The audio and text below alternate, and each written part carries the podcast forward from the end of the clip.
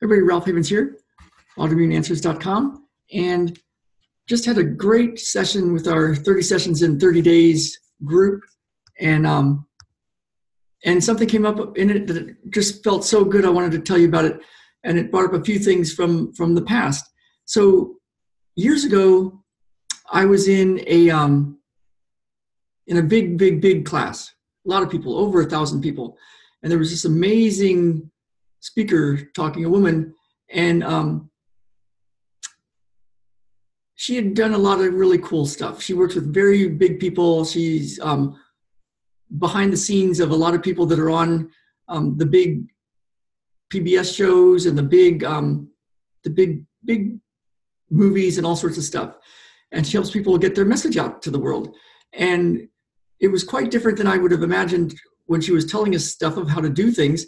And one of the things she said was, if you were on a, um, and you were in, in, a desert and you were you would run out of water and you were um, on your last few breaths, and you had like one bar left on your phone, and this was it, and you had one person to call, and you know whether it was your kid, your child, your your spouse, your significant other, your friend, um, your mom, somebody, um, and you you had one thing to say. What would you say?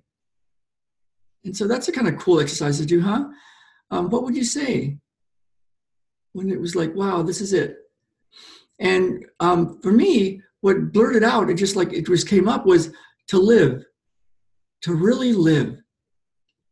And I, I, um, I had one person that I interacted with last week that said that was the thing that really um, got her, that she wasn't living yet. She wasn't living. There was some health stuff that was really in the way and some other stuff that was just like in the way and and the thought of um, doing stuff and and um and getting training and getting healing and getting work done um, it was it seemed so important but um but then it was also like um, a guilt thing of of um, spending the money and and the work and doing all that the guilt of doing it you know? Always giving to the family always giving to the husband always giving to everybody else her clients um, and there was this guilt that came up. Yeah there was the money thing but there was a guilt. And she said, you know what got to me, Ralph, was when you every when you did these videos, and I used to do it after every video. So I think I'll start again. Was you always said, um, let's get out there and live. Let's really live, because that's what um that's what I would have told. That's what I would tell somebody. We're all going to die, our physical bodies someday. And um and what came to me when I was deep into that meditation and that thought of what it was and living like um, wow this is the, the last bar i have left and um, it's funny, the last bar I have left, last drink, running out of water. Um, that's what I would say. Like, let's get out there and live. Let's really live. If I had any advice for anybody, and um, and something that came up um, in our session today, our 30 days and 30 sessions, 30 sessions and 30 days session that we're in the middle of, was um, a guy that told me when he was um, in a different life, he was you know this life but younger guy that um, he was really unhappy with his job and um, he was making good money but he wasn't happy with what it was doing in the world. And um, all sorts of stuff in his life just wasn't going well. And one of them was he couldn't find a girlfriend at all. And he's a good looking guy regular guy good guy good heart. And um and so um so he decided somehow it came to him i think somebody told him to do this he talked to his um the energy of his future spouse the energy of his future spouse. And he said, What do I do? And something just came to him instantly that said, Quit your job and travel. So, short story of a long story, and I don't want to give too many details because, um, you know, it was a personal story.